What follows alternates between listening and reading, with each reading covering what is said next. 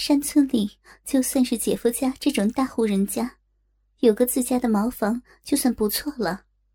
家里哪有什么浴室的？平日里就是端个水，在炕房里擦洗，要不然就是蹲在厨房的一角，倒盆水将就一下。今天人多，姐夫家把两个大灶都用上了，烧了两大锅滚水。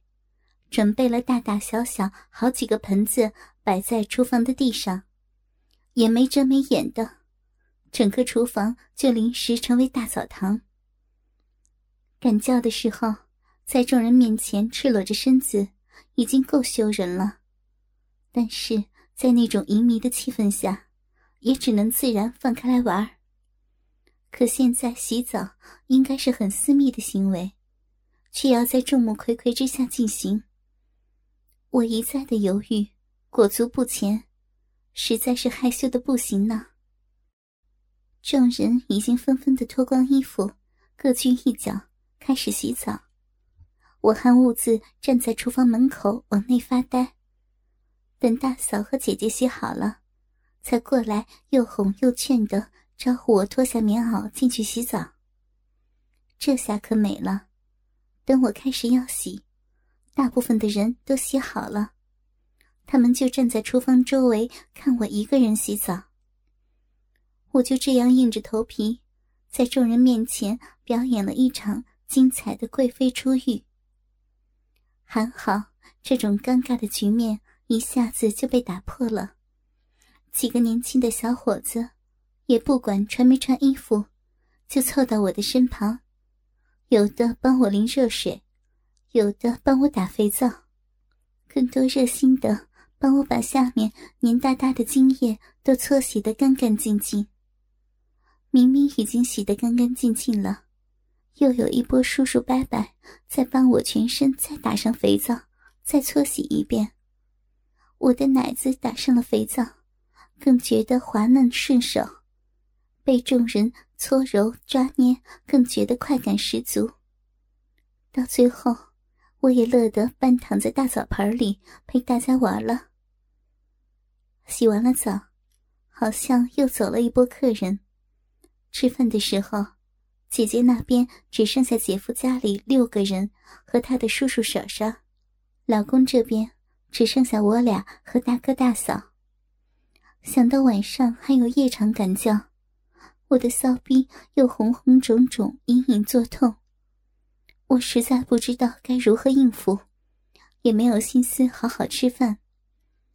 坐在我旁边一直帮我夹菜的姐夫，大概看出来我的难处，就从桌子底下偷偷递给我一瓶软膏。我一瞄，原来有消炎止痛，还有润滑的效果。你怎么有的？我小声的问他：“是小千为你准备的。”这个坏老公，真是坏到骨子里。原来他早就知道这次返乡，我的小臂会被折腾到不行，早就准备好这膏药了。我瞪了坐在对面的老公一眼，他促狭的跟我挤眉弄眼，我爱死这个坏老公了。酒过饭饱，我陪小千跟男人们在大厅里聊天。众人对今天下午赶教的女人们品头论足，话题大都围绕着我转，我也不好意思再听下去，只好到温暖的里屋，陪那些女人们坐在炕床上说话。没想到，几个女人在一起，对于赶教时性爱情节的回味，比起男人更胜一筹。每个人都把最食人心骨的销魂时刻拿出来和姐妹们分享。我在旁边听着，好像又亲身经历了一次赶教，下面的欲火又点燃了起来。我的小臂又胀胀的分泌出一点饮水。这些女人酒精阵仗，看我坐在一旁，红着脸不吭一声。心里就明白了大半。好事的婶婶就坐过来我的身边，他的手伸进我的小臂，我的棉袄里面本来就是真空，没有穿内衣裤。我的小臂一下子就泄露了我的秘密。哟，感情风儿一下子又发情了，水流了这么多呀。说着就要脱去我的棉袄。我跟大家还不是很熟，害羞的抓着领巾不放。其他几个女人觉得好玩，全都过来帮着婶婶，要脱下我的棉袄。最可恨的是大嫂和大姐，他们不帮我也就罢了，竟然帮着外人把我压在炕床上。明知道是大家闹着玩的，我只稍作抵抗，已被他们喝着我的胳肢窝。我就笑得全身发软，随他们脱去了我的棉袄。哇，改天我们也把全身的毛都学方妹妹剃了。有人摸着我的阴户馒头说道：“方妹妹皮肤细嫩，加上奶的弹性好，摸起来真的跟我们不一样呢。”呀，怪不得下午的风头都被她抢光了。哼，别忘了，方妹妹才是今天的女主角呀！是呀，是呀，咱们都是托他的福，才能享受很久没有的感觉呢。就这样，你一言我一语的，我都搭不上话。被女人摸的感觉，又和被男人摸的感觉大大的不同。这个超舒服的感觉，又让我的骚逼湿透了。哟，方妹妹，你下面怎么又湿成这样了？大姐说：“嗯，我公公说他没见过这么多水的女人，还说他的水呀味道特别好，一点腥味都没有呢。”大嫂接着说：“哼，这些男人呢，尝了新鲜的就嫌我们的腥了。我老公吃饭前还交代我的。”有机会的话，帮他验证一下芳芳的味道。婶婶说着话，就低头到我的小臂上闻香。于是大家又起哄了，众人合力七手八脚的把我压在炕床上，掰开我的双脚，让我躺成一个大字。这些女人就这样摸我、看我、品尝我，搞得大家都笑得岔了气。大堂的男人们听到我们的喧闹声，全都进来看是怎么一回事。大姐夫的父亲和他的叔叔看了，二话不说就褪去自己全身的衣裤，赤裸裸的爬上床。叔叔的动作比较快，马上趴在我的身上，他爸爸就在旁边摸我的奶。姐夫的爸爸说：“我的亲闺女儿，下午人多。”爸爸不便和客人争抢你的青春肉体，晚上让我们兄弟俩一起好好的享用你，也不枉费爸爸帮你操办这场赶教的苦心啊，行不行？听起来像是征求我的同意，可我被他俩赤裸裸的压着，我能说个不字吗？我看看老公，他还是一副不置可否的态度，不对。这应该已在他事前的算计之中。这时候，我被他俩压得有点感觉，可又喘不过气来。好，好是好，可是芳儿的小臂第一次被这么多男人疼爱，有些红肿，要要先擦药的。我不好意思的看着他俩，就对站在炕下的姐夫说。姐夫听到，就把药膏丢给他的爸爸。他父亲一看，就明白是怎么一回事。和叔叔两个人打开软膏，就涂在他们的鸡巴上面，接着掰开我的骚逼，仔仔细细的抹了一遍又一遍。软膏止痛和润滑的双重效果下，我的骚逼开始变得舒服了一些。不对。好像阴核变得更加敏感了，不对，整个大小阴唇都觉得热热的，有些酥酥麻麻、发胀的感觉。小闺女，是不是下面觉得酥麻发胀？叔叔在我的耳边问道。奇怪，他怎么会知道我的感觉？你不知道吧？这个药膏不只能消炎止痛，还有润滑催情的效果。你看，叔叔的鸡巴是不是变得好大呀？叔叔说着话，就引着我的手去摸他的鸡巴。天哪，又是一只大家伙！和大哥的不相上下，还兀自在我的手掌里一跳一跳的。我的骚逼已经发骚，闷着声不回答他，直接引导着龟头顶着我的鼻口。又是一个坏叔叔，他的龟头就在我的洞口磨磨蹭蹭的，就是不插进去。一只大家伙明明已经到了嘴边，我却吃不到。真是馋死我了！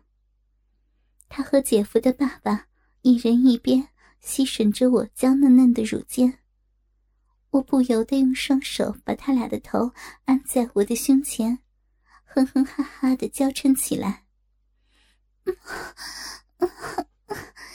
坏叔叔，坏爸爸，两个欺负一个，还不快进来吗？”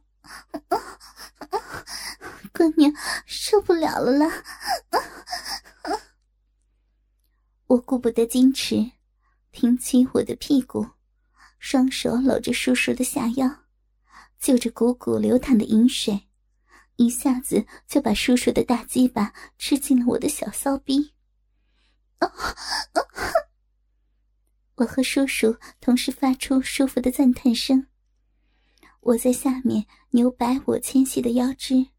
缩紧我的小浪逼，前后套弄叔叔的大鸡巴。叔叔，凡儿的小逼舒服吗？我春心荡漾，我不知羞耻，我要放纵宣淫，我吟声浪叫着，叔叔在我的身上也卖力的干着，我一下子就受不了了。不行了，不行了，反而被叔叔操的快出来了。姐夫的爸爸急了，叫着说：“等等，忍忍啊，爸爸还没疼芳儿呢。”说着，他就跟叔叔换了位。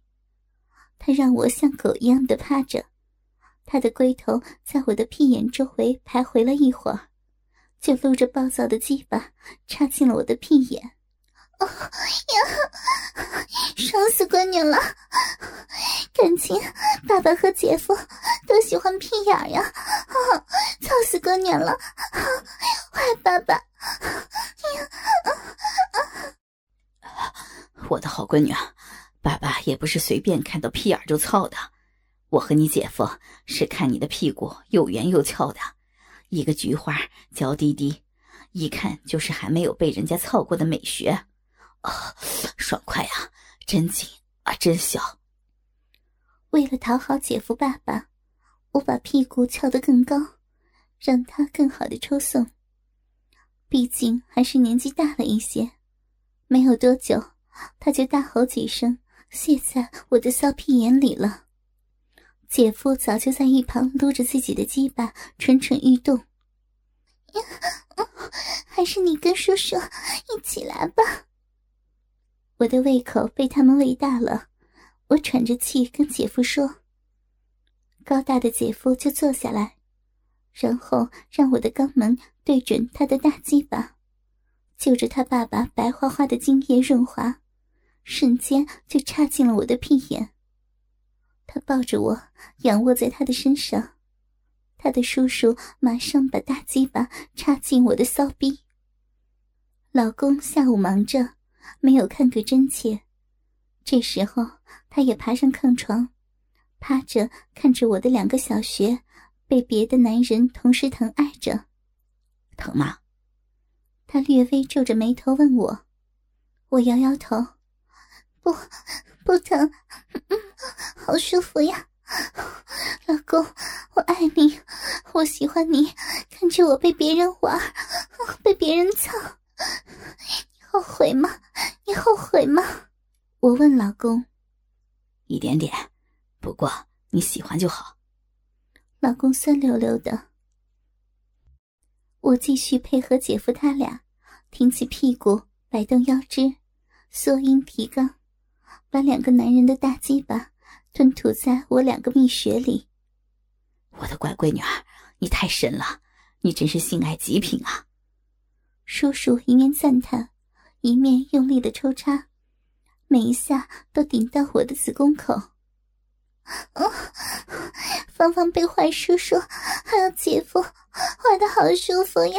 我不行了，芳芳还要谢了，要谢了呀！话还没有说完，一阵酥麻，我的阴茎饮水就倾巢而出，整个垫背都是我的骚水。姐夫和叔叔看了，更加快抽送的力道和速度，我被操得昏了过去。他俩也射在我的身体里面了。众人虽然脱光了衣服，在炕上互相依偎搂抱，却只顾看着这场活色生香的活春宫，没有进一步的行动。等我这场春宫表演完毕，大家才如梦初醒，扑倒身边的男人，就大干起来。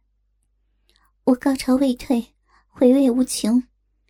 躺在姐夫的爸爸和叔叔的怀里，让他俩一左一右搂着我，疼着我，摸我的奶，抠我无毛的小臂，欣赏老公玩别的女人，不对，是别的女人们玩我的小芊芊。